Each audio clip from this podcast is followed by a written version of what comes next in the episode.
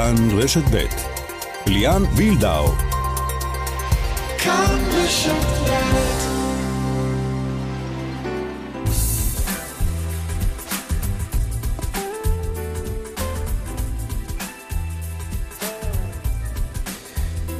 לילה טוב לכם, כחלק מהחזרה לשגרה, גם אנחנו כאן חוזרים כאן דרום. מסיבת העיתונאים של ראש הממשלה בהשתתפות השרים נמשכת, כל העדכונים מיד אחרינו ב-11 בכאן הלילה עם יעקב אייכלר, אבל אנחנו בשעה הזו שמים את הדרום, את דרום הארץ במרכז העניינים, כמובן נגיף הקורונה במרכז גם שלנו, בהיבט הדרומי. נשמע מיד על תמונת המצב בחזרה ללימודים, רוב היישובים, רובם ככולם, חזרו כבר בבאר שבע, גם בחבל אילות יחזרו מחר לאימונים, ושמענו גם את הבשורה ביום ראשון, הגיל הרך, גם הוא כבר יקבל את האישור לשוב ללימודים סדירים, כמובן תחת המגבלות.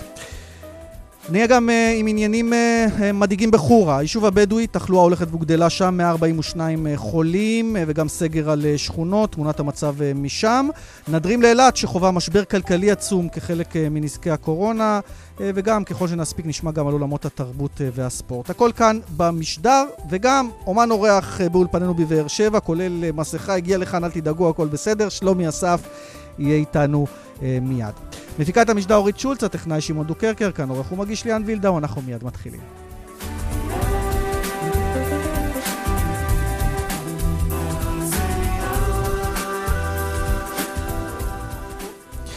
אם כך, יוצאים לדרך כאן דרום ואומרים שלום וערב טוב לזהבה הראל, ראש מינהל החינוך בבאר שבע. שלום זהבה. שלום וברכה. קודם כל שמענו בשורות כולנו יחד, אני מניח שאתם קיבלתם את זה עוד קודם, ממש ביום ראשון, גם הגיל הרך, ילדי הגנים, הפעוטונים יוכלו לחזור ללימודים, לפחות זה המתווה הנוכחי. נכון, אבל המתווה עוד לא פורסם. כן, נכון, אני מניח שאתם תקבלו גם הנחיות מתאימות, תכף נדבר על העניין הזה, אבל בואו נדבר על מה שכבר קורה. למעשה מחר, באר שבע מצטרפת לשאר הערים, כיתות א' עד ג', י"א, י"ב, ספרי לנו על המתווה בבאר שבע ועל הערכות שלכם. אז קודם כל, אנחנו מאוד מאוד מתרגשים ושמחים שגם אנחנו יכולים להחזיר את הילדים שלנו למוסדות החינוך, אנחנו באמת ערוכים ומוכנים, יש לנו צוותי ניהול מעולים בעיר באר שבע, אני לא אומרת את זה כי זה שידור, כי אני רואה מה הם עשו ומה הם הכינו לכבוד החזרה של הילדים ובני הנוער, אנחנו מחזירים כמובן את כיתות א' ג', אנחנו מחזירים את קבוצות הבגרות בכיתות י' א' י' ב', וכמובן את כל החינוך המיוחד, אנחנו משלימים את מה שכבר פתחנו לפני שבוע וחצי. זהבה, שמעתי במהלך השבוע את ראש העירייה רוביק דנילוביץ' מדבר על כך שפותחים בעיכוב של יומיים, נלמד את הטעויות של אחרים, נפיק לקחים, אז מה באמת לקחתם מהיומיים האלה שבאר שבע הייתה מחוץ ליישובים שכן חזרו ללימודים כבר ביום ראשון ושני, מה בעצם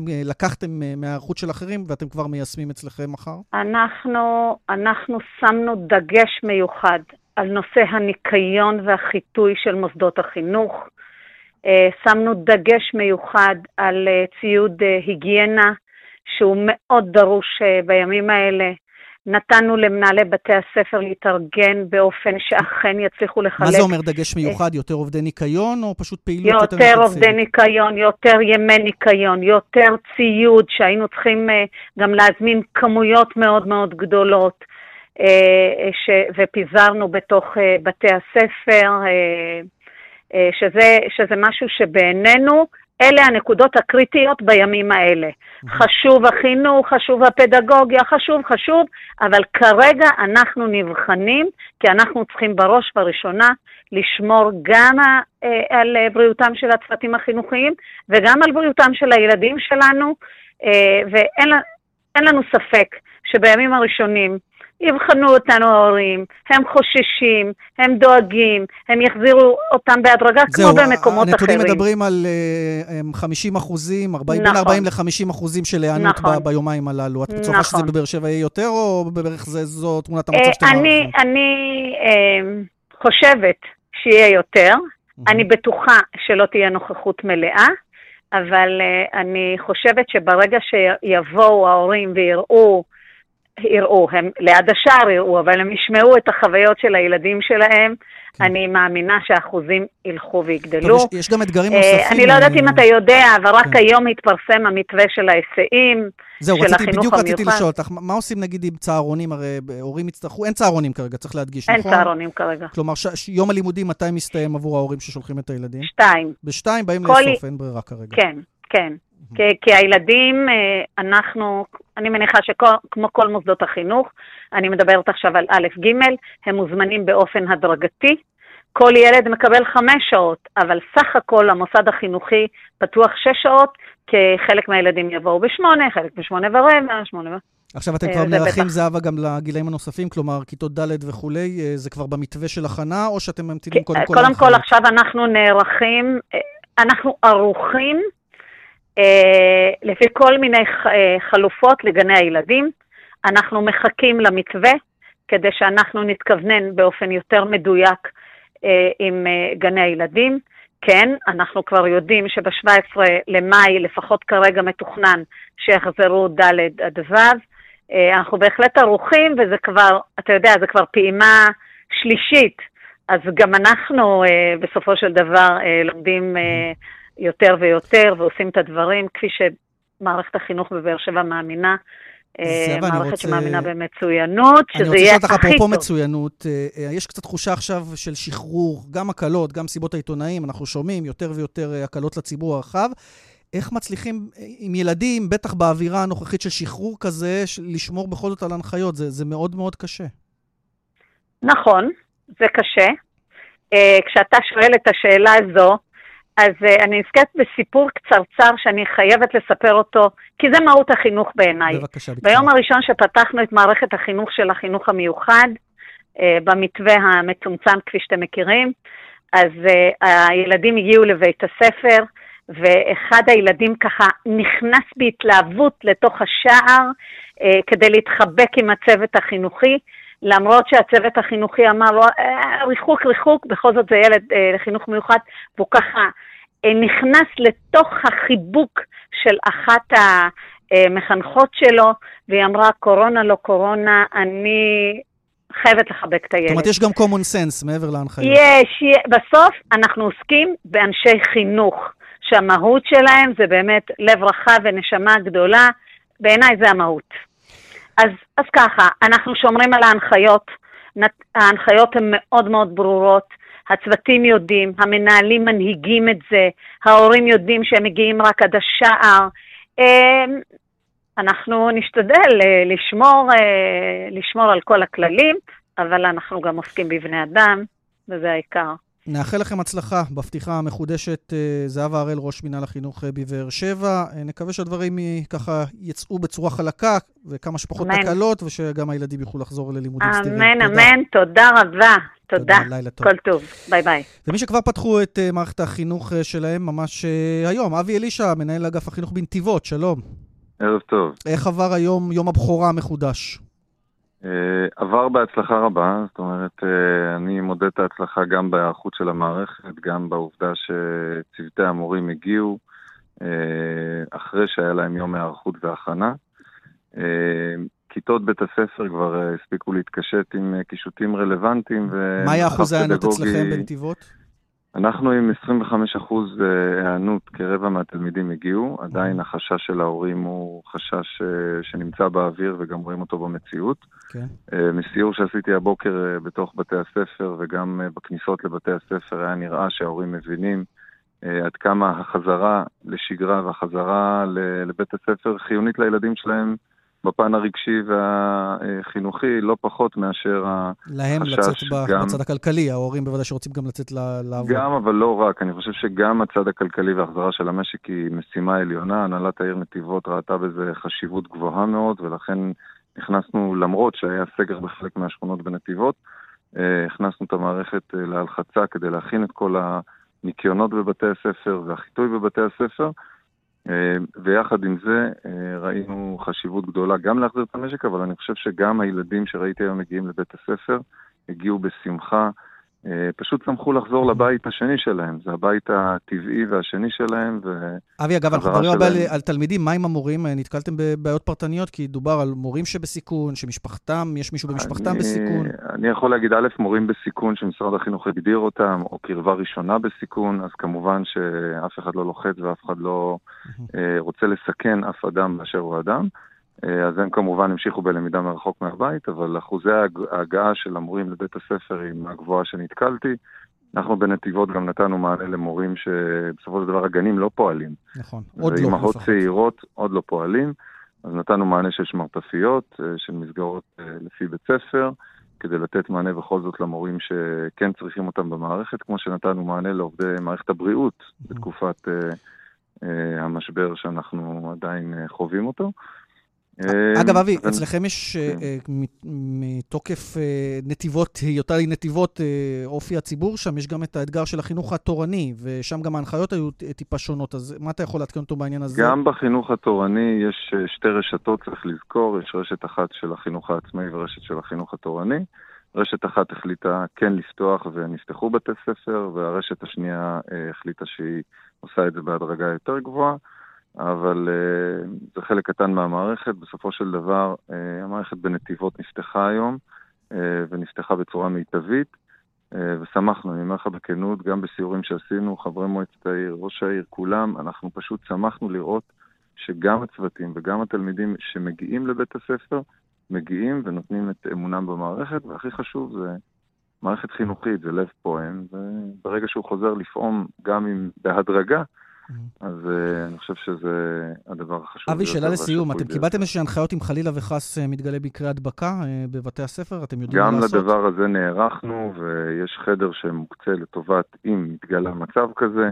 יש לנו גם מערך היסעים שבמידה ומתגלה, אז בצורה עדינה, חינוכית, אנחנו בסופו של דבר מוסד חינוכי, מבודדים את הילד, ומתקשרים להורים שלו אם הם יכולים לבוא לקחת, ואם לא אנחנו מספקים שירות הסעה לקחת את הילד הביתה, שומרים על הזהירות וגם שומרים על הכבוד ועל הצד החינוכי של כל ילד וילד, כי כולם חשובים לנו. גם מי שחולה הוא תלמיד במערכת, ואנחנו מכבדים אותו ונותנים לו את כל החיבוק המרוחק והצד הרגשי החשוב ביותר. אבי אלישע, מנהל אגף החינוך בנתיבות, אני רוצה להודות לך, ובהצלחה גם לכם בהמשך השבוע ובכלל. תודה. תודה רבה, כל טוב. ועכשיו אנחנו רוצים לומר מישהו שמכבד אותנו בנוכחותו, לומר שלום לאומן האורח שהגיע אלינו מאשקלון. שלום שלומי אסף. שלום לכם, וכמובן שכיף לי להיות כאן. אז קודם כל תודה שהגעת. בדרך כלל התוכנית שלנו היא שעתיים, ואנחנו מייחדים את השעה השנייה לאומן. היום אנחנו ככה במתכונת יותר מקובצת, ראש הממשלה ככה לקח את הפוקוס, וזה בסדר גמור בימים האלה, אבל אנחנו רוצים לשמוע קצת מוזיקה גם, זה חשוב לנשמה בימים האלה. אין ספק. ספר לנו על עצמך, שלומי, אתה גר באשקלון, גדלת ביפו. אני באשקלון, גדלתי ביפו, נולדתי ביפו, עברתי לאשקלון בענייני אהבה. זה תמיד טוב. ומצאתי עיר מאוד מדהימה, חופי ים משגעים, תיאטרון פעיל. זה בימי שגרה, זה נדבר גם בהמשך, שאנחנו מקווים שהדברים האלה יחזרו. אני אופטימי. אתה אופטימי, גם היצירה שלך היא אופטימית בטבעה? היצירה היא אופטימית, כן. היא גם מלווה את הדברים. ופשוט השיר הראשון דווקא שרציתי לשיר, הוא מחבר, יש איזשהו מין אווירה כזו של כמו נוח, שהוא שולח את היונה לבדוק מה קורה בחוץ. אני מגיש שעכשיו אנחנו נמצאים בדיוק בקטע הזה של היונה בחוץ. שלבדוק מה קורה. והוא בודק מה קורה. השיר מתחבר גם לכאן, תאגיד השידור, מאיפה שאתה משדר. כן. איך קוראים לו? באתי לכאן. באתי לכאן. אז יאללה, באתי לכאן. שלומי אסף באולפן בבאר שבע, בבקשה. כן, אז ערב טוב לכולם, וכמובן אנחנו נחזור לשגרה, אין מה לעשות. באתי לכאן, אשטוף את העיניים, לראות שהכל טוב, קלו כבר המים, מסע שנמשך בי עמוק מתוך הלילה, עזבתי הכל, צריך ללכת עלה, עכשיו עכשיו אני כאן, עכשיו אני בא אל הבית החם, רחוק מעונן. עכשיו אני בא אל הבית החם, מעביר את הזמן. עכשיו אני בא אל הבית החם, שהכל מעונן. אם אני כאן, מרחף על ענן, מרחף על ענן, במסגרת הזמן. לה לה לה לה לה לה לה לה לה לה לה לה na na na na na na na na na na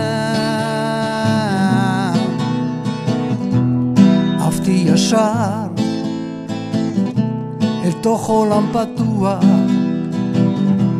liot bemakom tov לשבת ולנוע, תלוי באוויר בין ארץ ושמיים.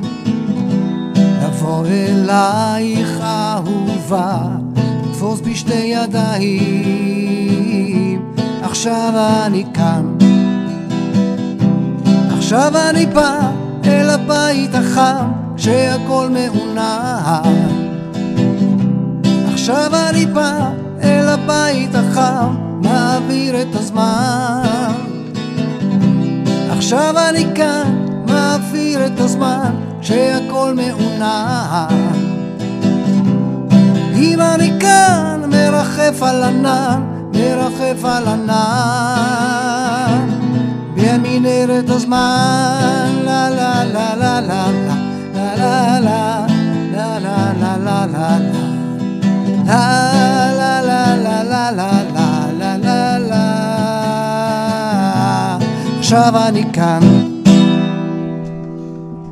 מקסים, מקסים, מקסים, וכל כך נוגע לרוח התקופה, ונותן אווירה טובה. אני מקווה שהאווירה הטובה הזאת גם תימשך בימים הקרובים. כן, האווירה הזאת תימשך, וכמובן שהייתי רוצה רק לציין שבתקופה הזו אני עושה לימודי גיטרה חינם לתושבי אשקלון. יפה.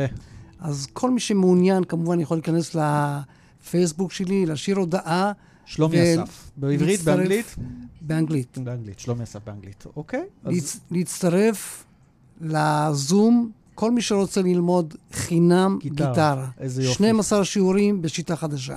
יוזמה מקסימה. טוב, עוד מעט נרחיב בעניינים הללו, אבל עכשיו יש דברים קצת פחות אופטימיים לצערנו. אנחנו מתעדכנים שבחורה, היישוב הבדואי הדרומי, הולכות וגדלות ההדבקות. 142 נדבקים כבר נספרים שם. אחמד אבו סואס כתב מכאן איתנו. שלום אחמד, ערב טוב. ערב טוב, ליאן. תן לנו תמונת מצב עדכנית, כאשר בניגוד לרכשים האופטימיים ולדברים האופטימיים, ההצהרות האופטימיות שאנחנו שומעים, בחורה זה שונה, ויש סגר גם על שכונות, וייתכן שהסגר הזה גם ימשיך.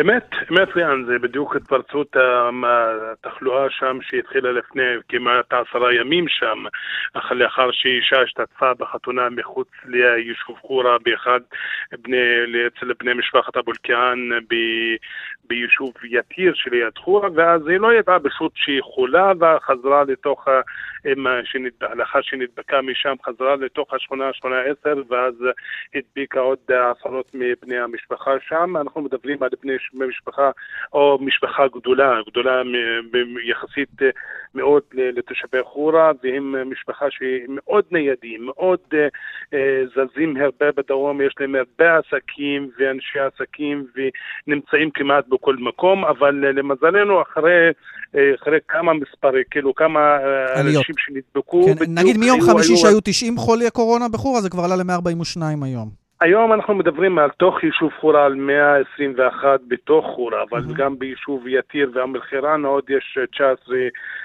חולים אחרים, אבל משרד הבריאות עוקף עם כל הגורמים שם, עם המועצה וכל האנשים שבאמת עובדים יחד על מנת למגר ולמנוע את התפשטות המחלה הזאת, התחלואה הזאת עוד בתוך היישוב. אז בואו נדבר באמת על הצעדים, אחמד. סגר אמרנו על 2 שכונות, מה צפוי להמשיך הסגר הזה בימים הקרובים? לא, זה נמשך. זה נמשך עד יום רביעי, אבל 60 תושבים מאלה שחולים להוציא אותם לקבל בעצם לקבל טיפולים באחד מבתי המלון באשקלון, וגם לפני בשעה עודכנתי גם שיוצאו עוד 9 אנשים, העבירו עוד 9 חולים אחרים גם לעיר אשקלון, אבל עוד בדיקות כללית שם. כן, תכף נרחיב עם נציג הכללית גם. על מנת לראות ולגלות כמה עוד חולים בתוך. בינתיים פיקוד העורף, אני מבין, מסייע שם גם בחלוקת מזון בשכונות הללו.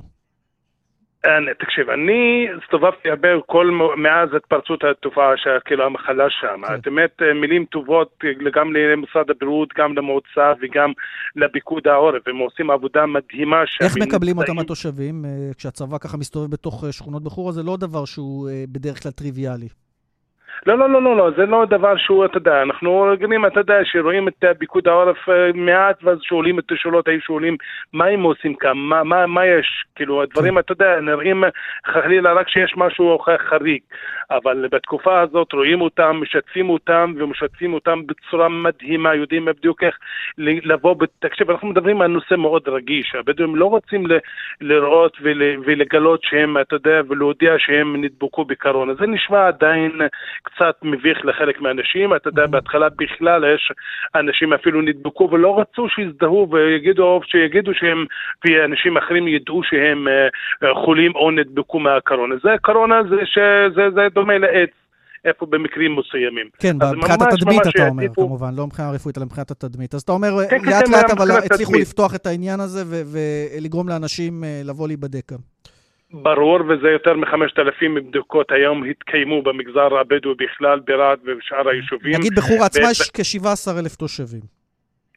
קצת יותר, אם אנחנו ניקח את התושבים הבדואים שגרים ליד חורה, אבל עדיין שם, למרות כמעט 20,000 תושבים יש בחורה, אבל מספר הנדבקים לא עבר את 1,000, 1,300, לא יותר מזה, וזה עדיין מספר תושבים נדבקים מאוד נמוך יחסית לגודל התושבים שם, וגודל הנדבקים החולים בתוך הישוב. במגזר עצמו, הבנתי. טוב, אחמד אבו סויס, אנחנו רוצים להודות לך, ומיד נתעדכן גם בהיבט הרפואי, תודה. אחמד אבו סויס כתב מכאן. תודה. תודה. ומצטרף אלינו דוקטור פואד אלסאנע, הוא מנהל מנהלת נגב דרומי במחוז דרום בכללית. שלום לך אדוני. שלום לך ולמאזינים. אז שמענו גם את ההירתמות שלכם כדי להעלות למעשה את מספר הבדיקות במקום. ספר לנו קצת על ההתנהלות של הבדיקות בחורה, ואיך זה גם מסייע בבלימת המגפה הזאת ביישוב הספציפי הזה. בשבועיים האחרונים, בעיקר בשבועיים האחרונים, אנחנו מאוד מגבירים את הפעילות שלנו, גם בתחום של התחנות הקבועות וגם בתחום של התחנות הניידות.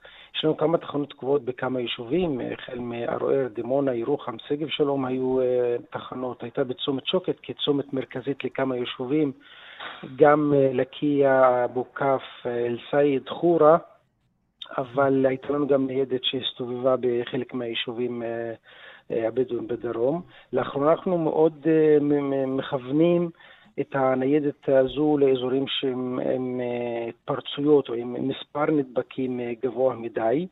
בעיקר כיוונו אותה לשכונות של משפחות עם אחוזי מאומתים גבוה, וגם ביישובים מסביב, יישוב של אום אל-חיראן ויישוב של יתיר.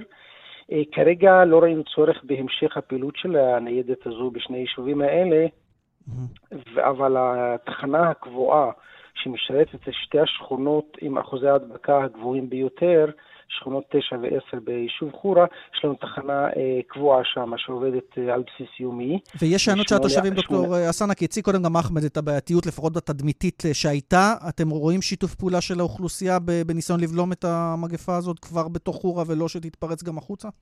אני חייב לציין לטובה את השינוי המגמה המאוד בולט בשיתוף הפעולה עם האוכלוסייה ועל הגישה שלהם לכל העניין הזה.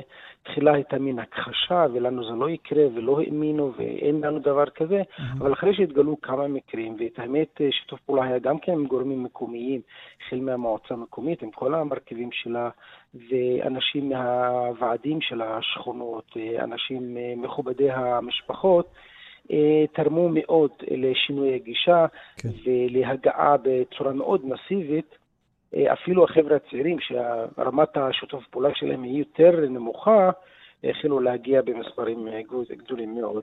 אז זה בהחלט מעודד. אגב, יש פה את האתגר הנוסף, כי יש גם צום וימי רמדאן, זה בוודאי מוסיף עוד איזשהו אתגר כדי לגרום לאנשים. בהחלט, אבל אנחנו הבהרנו כבר מההתחלה שעצם ביצוע הבדיקה לא שובר צום. לא, אני אומר גם על כללי הריחוק וכו'.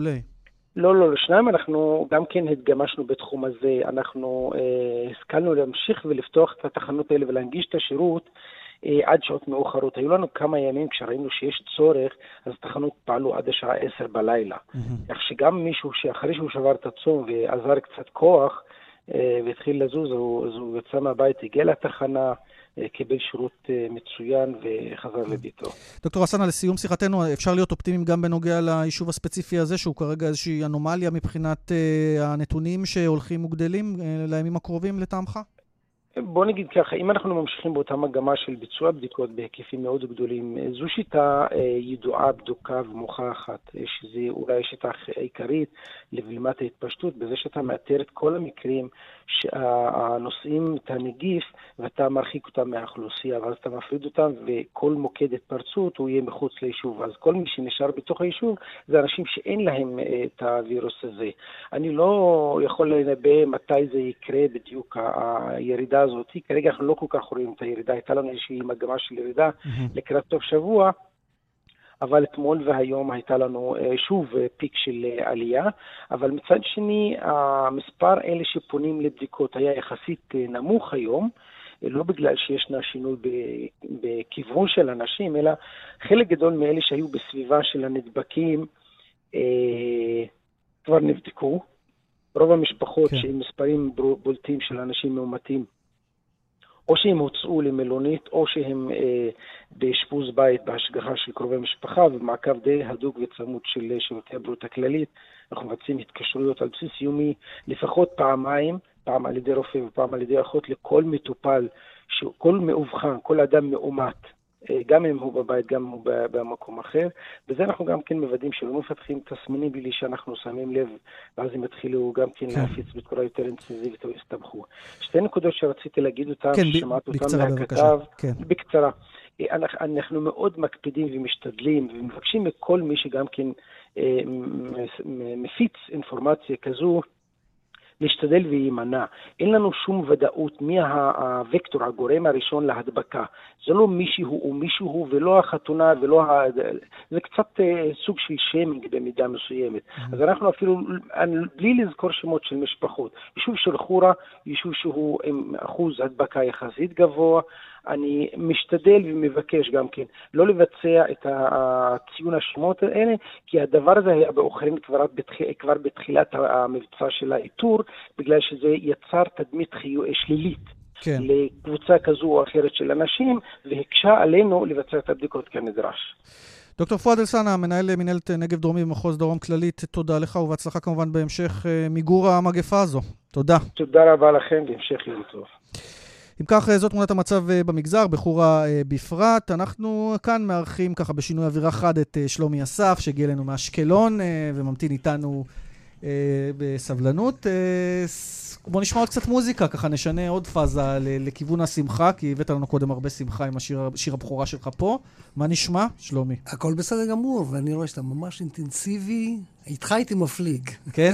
טוב, תשמע, אנחנו גם מנסים לקוות שעתיים לתוך שעה אחת, אז אנחנו מזגזגים בין הדברים, וזה האופי של המדינה שלנו, אגב, אתה שם לב. שמחה, לחץ, הכל עובד מאוד אינטנסיבי. בדיוק כך. אתה יודע, בילדות שלי צילמו את הסרט, השוטר אזולאי, ממש בבית שלנו. אוקיי. ומתוך הסרט הזה, אני רוצה לשיר את השיר של אושיק לוי, וזה מבטא את כל הרחובות שמתרחשים עכשיו. קלאסיקה. בבקשה, שלומי.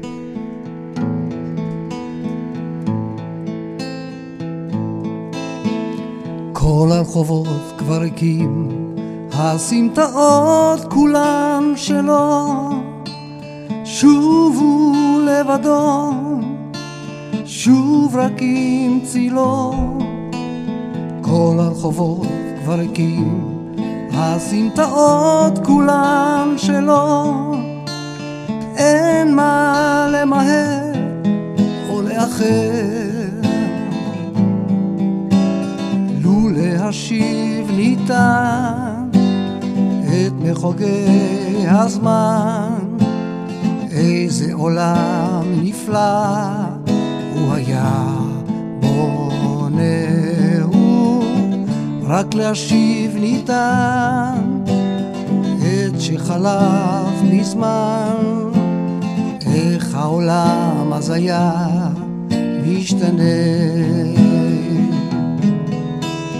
בוקר אפור באוויר, הסמטאות כבר לא שלו, שוב אומרים לו לך, שוב אומרים לו בוא.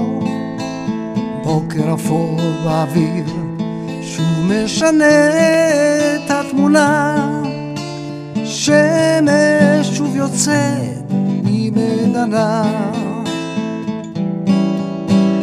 לו להשיב ניתן את מחוגי הזמן, איזה עולם נפלא הוא היה בונהו. רק להשיב ניתן את שחלף מזמן, איך העולם אז היה משתנה.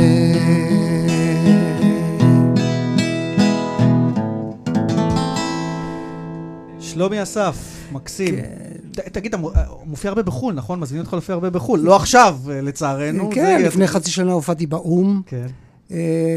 3 שירים, דברים למען ישראל, וזה מארגון שמקרב את הלבבות מכל העולם, ומונע אנטישמיות וגזענות. טוב, אני מניח שגם באלת הופעת פעם או פעמיים. הופעתי באלת, במיוחד עשיתי לא מזמן מסיבה גדולה לסטודנטים במקום שנקרא אחלה, כמו שעשיתי פה לסטודנטים בבאר שבע בפורים, ובנוסף... אני מקווה שלא במסיבה הידועה לשמצה בפורים, שהייתה מסיבת הדבקה בסופו של דבר. לא, לא, ממש לא. ולפני גם חצי שנה הופעתי פה בהתנדבות, לקשישים במשען, כמו לקשישים בבית גיל הזהב פה. טוב, אז בוא נשאל לאילת יחד. נמצאת איתנו על קו הטלפון אתי קריכלי, שלום לך. ערב טוב. משנה לסמנכ"ל משאבי אנוש מלונות ישרוטל. ענף התיירות סופג פגיעה קשה מאוד, כמובן, הסיפור הזה של הקורונה. תספרי לנו קצת על תמונת המצב במלונות שלכם ובכלל באילת בימים אלה, כשזה יתווסף לעוד דברים שקרו באילת במקביל עם תחילת המשבר, אז ספרי לנו. טוב, אז אני תושבת אילת 30 שנה במלונות ישרוטל, מלונאית. המצב באילת בכלל לא פשוט. למרות שרואים עכשיו, אתה יודע, קצת איזושהי התעוררות. זהו, יצאת קצת מעודדת, היום שמענו את ראש הממשלה, הוא אומר שלא עבוד הקיץ במילים אחרות, כי הוא אומר שאולי ישקלו לפתוח את המלונות אפילו... 14 ביוני, כן. בדיוק ביוני, וגם עונת הרחצה מדברים אולי ב-1 ביוני, כך שיהיה אפילו אפשר להגיע לחופים אולי בעתיד. כן, זו צורה טובה וחשובה מאוד, ונקווה שלא תגלה כזה נורית אדומה עד אז. יחד עם זאת, אתה יודע, ציינת את החופים, אז אתה בוודאי שמעת על הסופה הקשה. על הסופה הגדולה, עם תחילת המשבר. כן, זה קצת נבלה בקורונה, אבל הייתה סופה שממש החריבה שם את החופים. ברור, אני מתארת לעצמי שאם לא היה הקורונה, זה היה פותח באמת את כל הערוצי החדשות. הייתה פה סופה קשה מאוד שהרסה את החופים, הייתה נזק למעלה מ100 מיליון שקל, העסקים על החופים נסגרו, נהרסו כליל. פשוט גם עצוב לראות איך שהם נראים כרגע. אז אני מקווה שעד 14 אנחנו ככה, עד שהחליטו, שנחזור להתרחץ בים, שיסדרו אותם ומהר. מה קורה היום במלונות ישרוטל שאתה מונה עליהם? יש מלונות פתוחים בכלל? יש איזה פעילות? מה שקורה היום בישרוטל למעשה מייצג את מה שקורה בכלל בענף המלונאות, ברשתות, המלונות הבודדים יותר. תראה, אנחנו ב-15 במרץ בעצם מ-20 מלונות סגרנו לגמרי. 5,000 עובדים, עבדנו מסביב לשעון כדי למצוא לכל אחד ואחד עד אחרון העובדים מענה, ככה כאינדיקציה, מתוך 5,000 עובדים, 3,400 היו זכאים לחל"ת, לשמחתנו הרבה, שהם היו זכאים לדמי אבטלה. צריך להגיד אבל שחלק גדול מהענף הוא גם עובדים זרים שמגיעים. זהו, למשל 400, אנחנו מעסיקים 400 ירדנים, כולם חזרו הביתה, יש לנו זכאי שבות, שיש להם זכות עלייה עולים חדשים שהיה להם פחות בכמות שבמשתנה, טיפלנו בהם במסגרת קרן נעים לעזור, אנחנו דואגים להזנה, לחבילות מזון, לתווי מזון. זאת אומרת, לרוב נמצאו פתרונות, אבל אני רוצה לשאול אותך על ההיבט, כלומר על העתיד, מה קורה הלאה, אם יש סכנה שמלונות ייסגרו? העתיד מדאיג מאוד, אני חייבת לציין, אתה יודע, שאלת כולה מושתתת על תיירות, אם זה בצורה ישירה ובצורה עקיפה, כל האטרקציות, המסעדות, הטיילת, אלת ממש שינוי. אנחנו שומעים אותך קצת מקוטע, ככה ננסה לשפר את הקשר אתי, כי אנחנו שומעים אותך נבלעת ככה לפרקים. עכשיו? כן, עכשיו יותר טוב.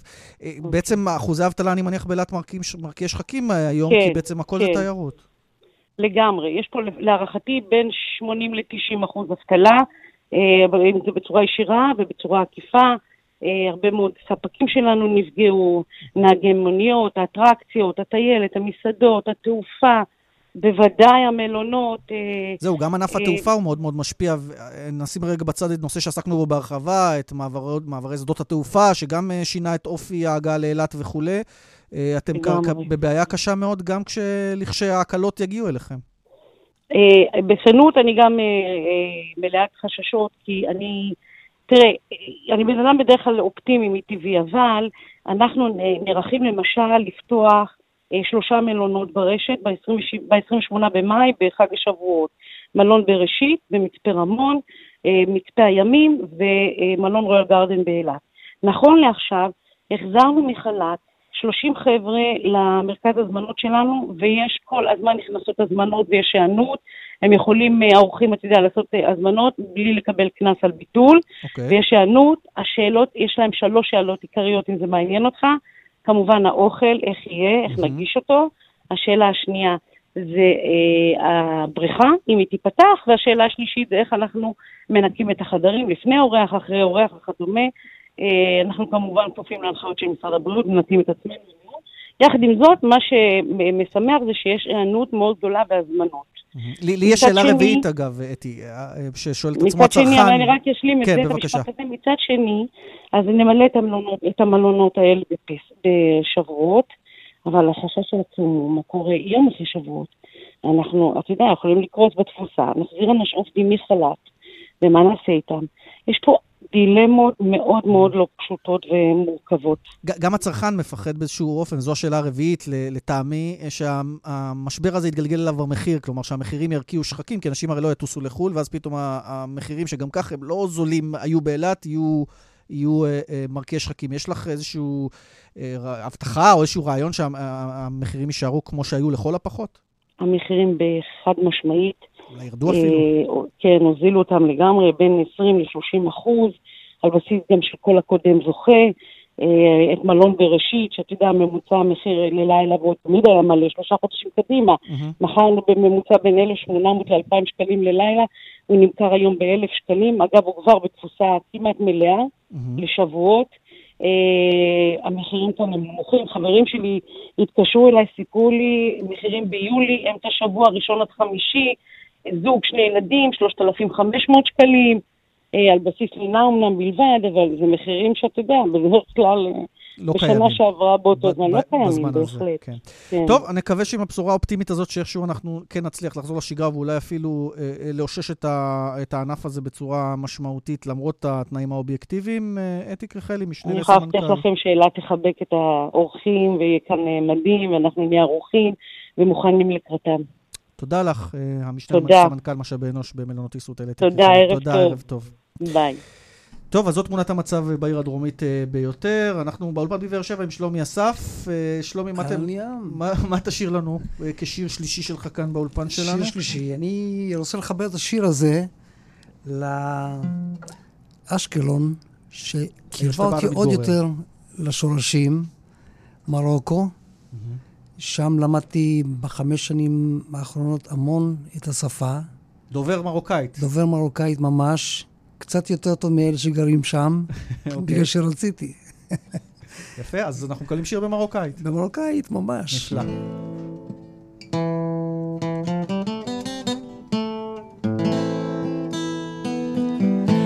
למוני לי גרומני قالوا لي واش عجبك فيها لاموني غار مني قالوا لي واش عجبك فيها واش بديها بلهمي خذوا عيني شوفوا بيا هالسمرة اللي غاروا منها كيف تحبوني باش نشاف ما نقدر نعيش بلاها وانا كي حوتها في ماها هالسمرة اللي غاروا منها كيف تحبوني باش نشاف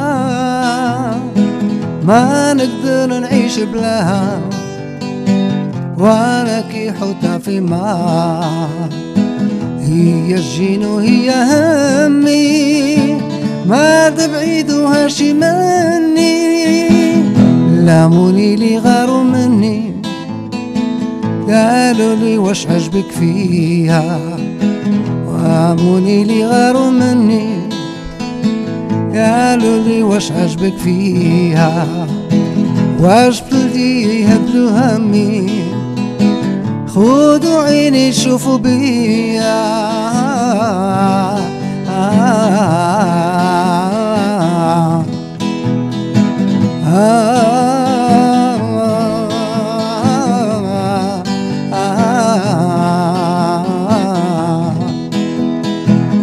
למה חברים קינו בי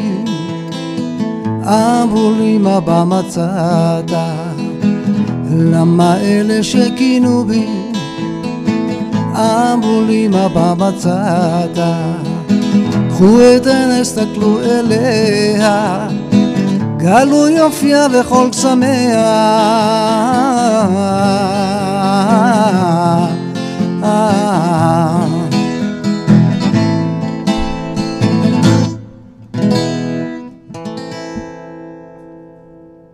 איזה כיף. את הז'ין הבנתי. ז'ין זה הייתי ככה, הגננת הייתה תופסת את הלחי של ז'ין. שהתרגום המילולי הוא מה, אהובה. ז'ין זה חן ביחד עם יופי, ביחד עם חמודי. כן, אז הבנתי. מה עוד שמה לדוברי, למי שלא דובר מרוקאי, צפה לנו את רוח השיר, כן. רוח השיר זה, אתה יודע, מישהו ששאלו אותו, מה פתאום אתה מתאהב בבחורה הזו שהיא פשוטה, ולא איזה אטרקטיבית. אז הוא אומר להם, פשוט תיקחו את העיניים שלי ותסתכלו אליה, אז גם אתם תתאהבו בה. אגב, אמרת שהגעת לאשקלון בגלל סיפור אהבה. בגלל סיפור אהבה. ספר לנו ככה בקצרה. הגעתי להופיע באיזשהו מתנס, והכרתי את אחת העובדות שם. היה איזשהו חיבור, וככה זה נמשך. יפה. כן. והשראה לא חסר. השראה לא חסר, לא חסר. ויש לי עניין, האמת שיש לי עניין, ככה אני מוצא את ההזדמנות פה להגיד את זה, חשוב לי מאוד שכל האומנים שנמצאים פה בדרום, דווקא אותם ישתפו בכל מיני אירועים, אירועי עירייה, כמו למשל יום העצמאות. נכון. וזה מה גם שאני... גם לספק פרנסה, בטח בתקופה הזו, וגם חשיפה, בדיוק. כמו שצריך לאומנים. אז אני מנסה להזיז את זה באשקלון, שבכל יש המון כישרונים באשקלון. אתה יודע, אתה רואה אותם בכוכב נולד, ואתה יודע, אתה רואה אותם בכוכב נולד, ובכל מיני תוכניות. אבל באירועים העירוניים היית רוצה לראות אותם צומחים ופורחים. אני ממש רוצה לראות אותם שם. איך אתה עם ספורט?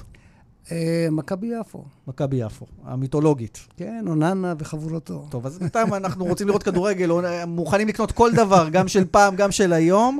ואולי מאוניברסיטת בן גוריון תצא הבשורה לפתרון, לפחות לאיזשהו מתווה כדי לעשות בדיקות קורונה לכל ליגת העל. בוא תשמע יחד איתנו את דניאל חיימוביץ, נשיא אוניברסיטת בן גוריון. שלום לך. שלום, ליאן. אתה פנית למנהלת הליגות בכדורגל והצעת שהאוניברסיטה תבצע בדיקות קורונה לכל שחקני הליגה כדי לסייע בעניין הזה. הסבר לנו. טוב, כאוהד ספורט הנשרף, מאוד מדאיג אותי מתי הספורט יחזור לחברה שלנו. ובוקר הקשבתי לרדיו ושמעתי את כל ההתלבטויות והבעיות שלה לפתוח את הליגות, ונפל לי הסימון שיש לנו נושא טכנולוגי בתוך האוניברסיטה שיכול לאפשר פתיחת כל הליגות בארץ. אמצע מרץ, בדיוק בתחילת המשבר, אני קראתי לכל המעבדות באוניברסיטה להתלכד, לחשוב על הדברים שהם יכולים לעשות לטובת המדינה, כדי לפתור את הבעיות של הקורונה. ואחת מהם, שתי מעבדות ביחד עם החברים שלהם באוניברסיטה הפתוחה, פיתחו שיטה שמאפשר סקרינינג, סריקה של אוכלוסיות, שהוא פי 8 יותר מהר מהשיטות הרגילות שמשתמשים במשרד הבריאות. כלומר, בדיוק מה שצריך בספורט, להביא תוצאות במהירות. כן, דהיינו שב-48 בדיקות אפשר לבדוק 350 אנשים. זו סקירה, משהו מדגמי כזה או שממש בודקים את כל האנשים? לא, ממש בודקים, זה מה שקרה קומבינטורי, זה דרך לערבב את כל הדוגמאות ביחד, ואם אתה יודע איזה דוגמה חיובי, אתה יכול לדעת גם מי הוא הבן אדם שהיה חולה. וכך, אם יש כ-350 שחקנים בליגת על, ורוצים לאפשר להם לשחק, לא להדביק אחד לשני. אז בואו נבדוק אותם פעם, פעמיים בשבוע. 350 איש, אנחנו מצאות את זה ב-48, 50 דוגמאות, תוך 4 שעות. וממי יגיעו הבדיקות מאצלכם? ואם אנחנו יודעים שאף אחד מהם לא חולה, אז בואו ניתן לליגה להתקיים. והבדיקות יגיעו מאצלכם, ממשרד הבריאות, איך זה יעבוד בפועל, או שזה מתווה שעדיין צריך לבנות, אם וכאשר? זה פרטים, נגיד, הטכנולוגיה נמצאת אצלנו במעבדה, אולי הרופאים של הקבוצות יביאו את הדוגמאות, נגיד, זה לא מסובך, זה לא, נגיד, עושים, מדברים במשרד הבריאות שהיום עושים 10,000 בדיקות ביום או בשבוע, אז מה הבעיה לתת לנו לעשות עוד 400? אגב, זה אותו שיטה שאנחנו בקשר עם מפעלים וחברות, אפשר לבדוק כל קבוצה של אנשים, אם אתה בודק אוכלוסיה מסוימת, ומגלה שאף אחד שם לא נושא את הנגיף, אין מניעה שהם לא יחזרו ביחד לעבוד באיזשהו מפעל או באיזשהו שכונה או בבית ספר מסוים, ואפשר לבדוק אותם פעם בשבוע. אז מה אתה מרגיש ממנהלת הכדורגל? שיש התכנות לזה שהדברים יצופו בהמשך? הם מאוד התלהבו מהרעיון. אני הצעתי להם להקים צוות עבודה משותפת כדי לבחון את הפרטים, ודיברתי עם כמה מראשי הקבוצות, והם מאוד מגלים העניין בזה. אני מקווה שמשרד הבריאות יאפשר להם לעשות את זה. הקלת נתניהו זה אחד. אתה גם צמא, אני מניח, כבר לכדורגל. אני אוהב ספורט אחר. ספורט אמריקאי, אבל כדורגל אמריקאי, אתה אומר, פוטבול. כדורגל אמריקאי ובייסבול שלא חזרו, אבל אני חושב שאת חייבים לאפשר לכל אני מסתכל במשחקים משנות ה-60 באינטרנט. נגיד, אתה מבין לאן הגענו? כן, אתה מתגעגע. ממש, נגיד, אני נזכר בימים הגדולים. כמו שטראמפ אמר שנמאס לו לצפות במשחקי בייסבול ישנים. בדיוק. אז בואו ניתן לקהל, לחברה שלנו, ליהנות מהספורט, נגיד, גם אם אנחנו לא יכולים להגיע למגרשים, לראות את זה בטלוויזיה, לממש להיות בעד קבוצה, להתאחד יחד איתם, זה יעשה טוב לחברה שלנו, לא? כן, אנחנו כולנו רוצים לראות ספורט, ומה שמדהים, נגיד, תשמע, מה שאני מתאר לך היום, זה מה שהתחיל בתור מחקר בסיסית בתוך מעבדה. כשהתחלנו את זה, לא חשבנו איך זה יכול להשפיע על כדורגל. אגב, זה יכול להחליף את עניין הבידוד, שהוא כרגע סלע המחלוקת, נכון? במקום 14 ימים של בידוד, אפשר לבדוק יותר אנשים בפחות זמן. נכון, אנחנו שומעים כל הזמן את הוויכוחים שיש בינינו, נגיד, בין משרד הבריאות וקופת חולים ומנכ"ל הדסה. בואו, תנו לנו לעשות את הבדיקות האלו.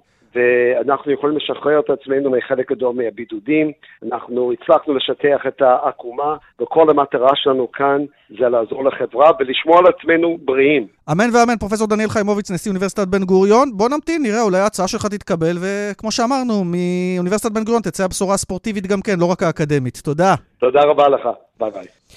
אז זה הספורט, עכשיו אנחנו רוצים לעסוק בתרבות, גם שם אולי בשורות הערב הזה, כלומר יש כבר איזשהם מתווים, גם לפתוח קולנוע, תיאטרון בחודש יוני, לפחות איזשהו אופק גם לאנשי התרבות, ואיתנו אורן כהן, שחקן תיאטרון באר שבע, שלום אורן.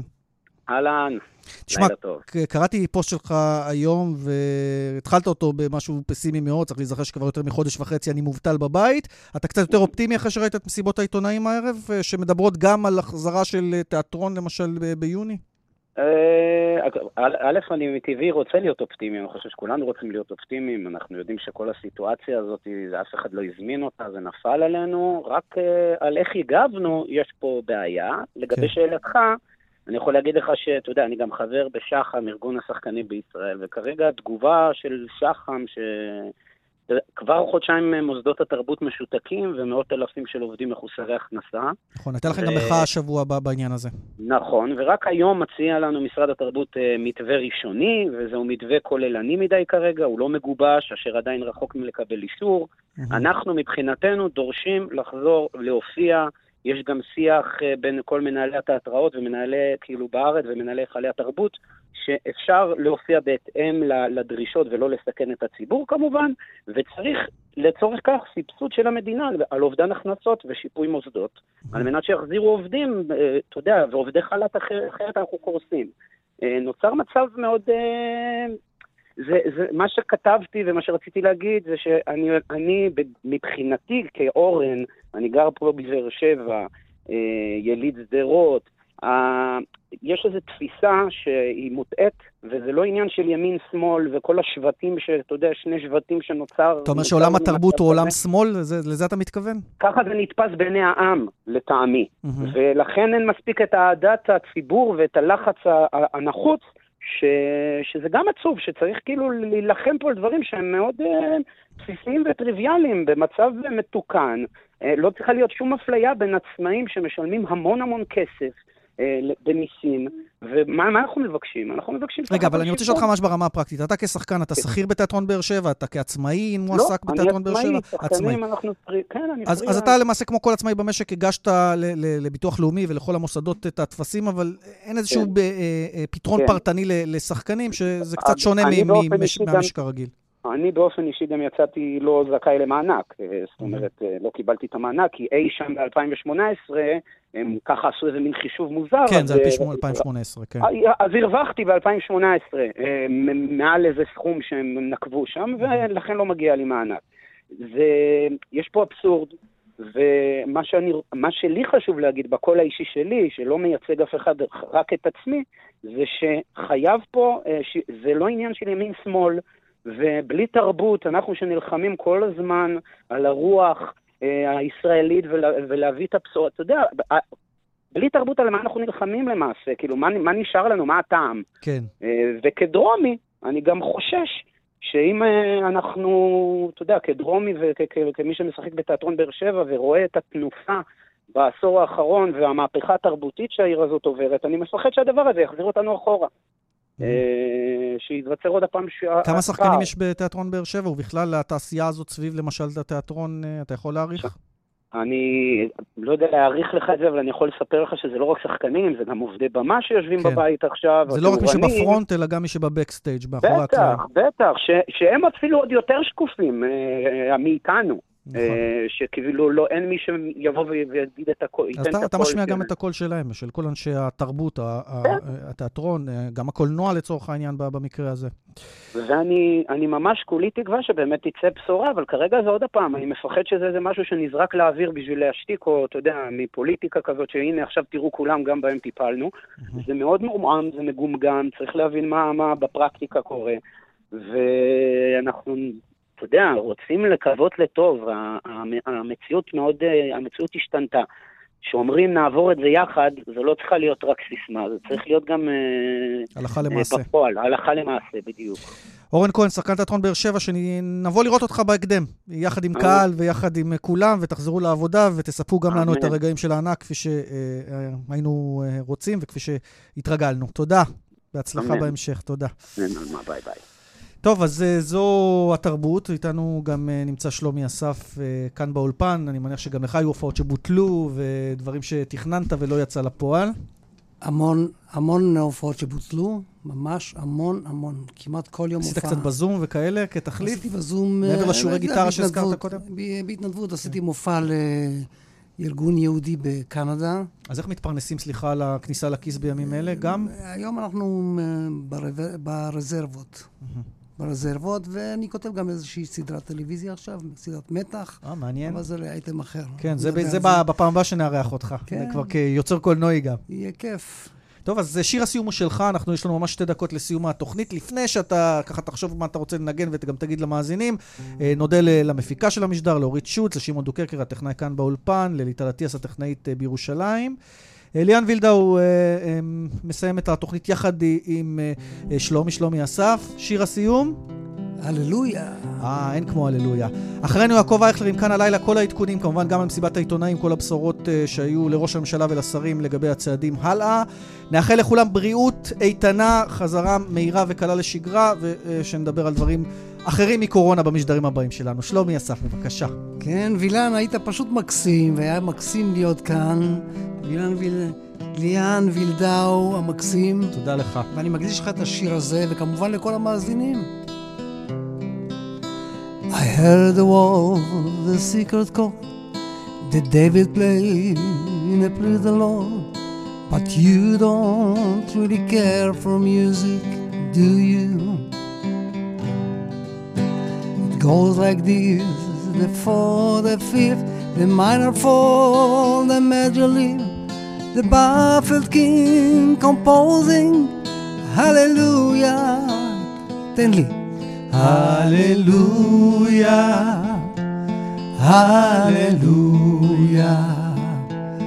Hallelujah, Hallelujah. Your faith was strong, but you needed proof. You saw her bedding on the roof, her beauty and the moonlight of her true young. She tied you to a kitchen chair. She broke your turn and she cut your hair, and from your lips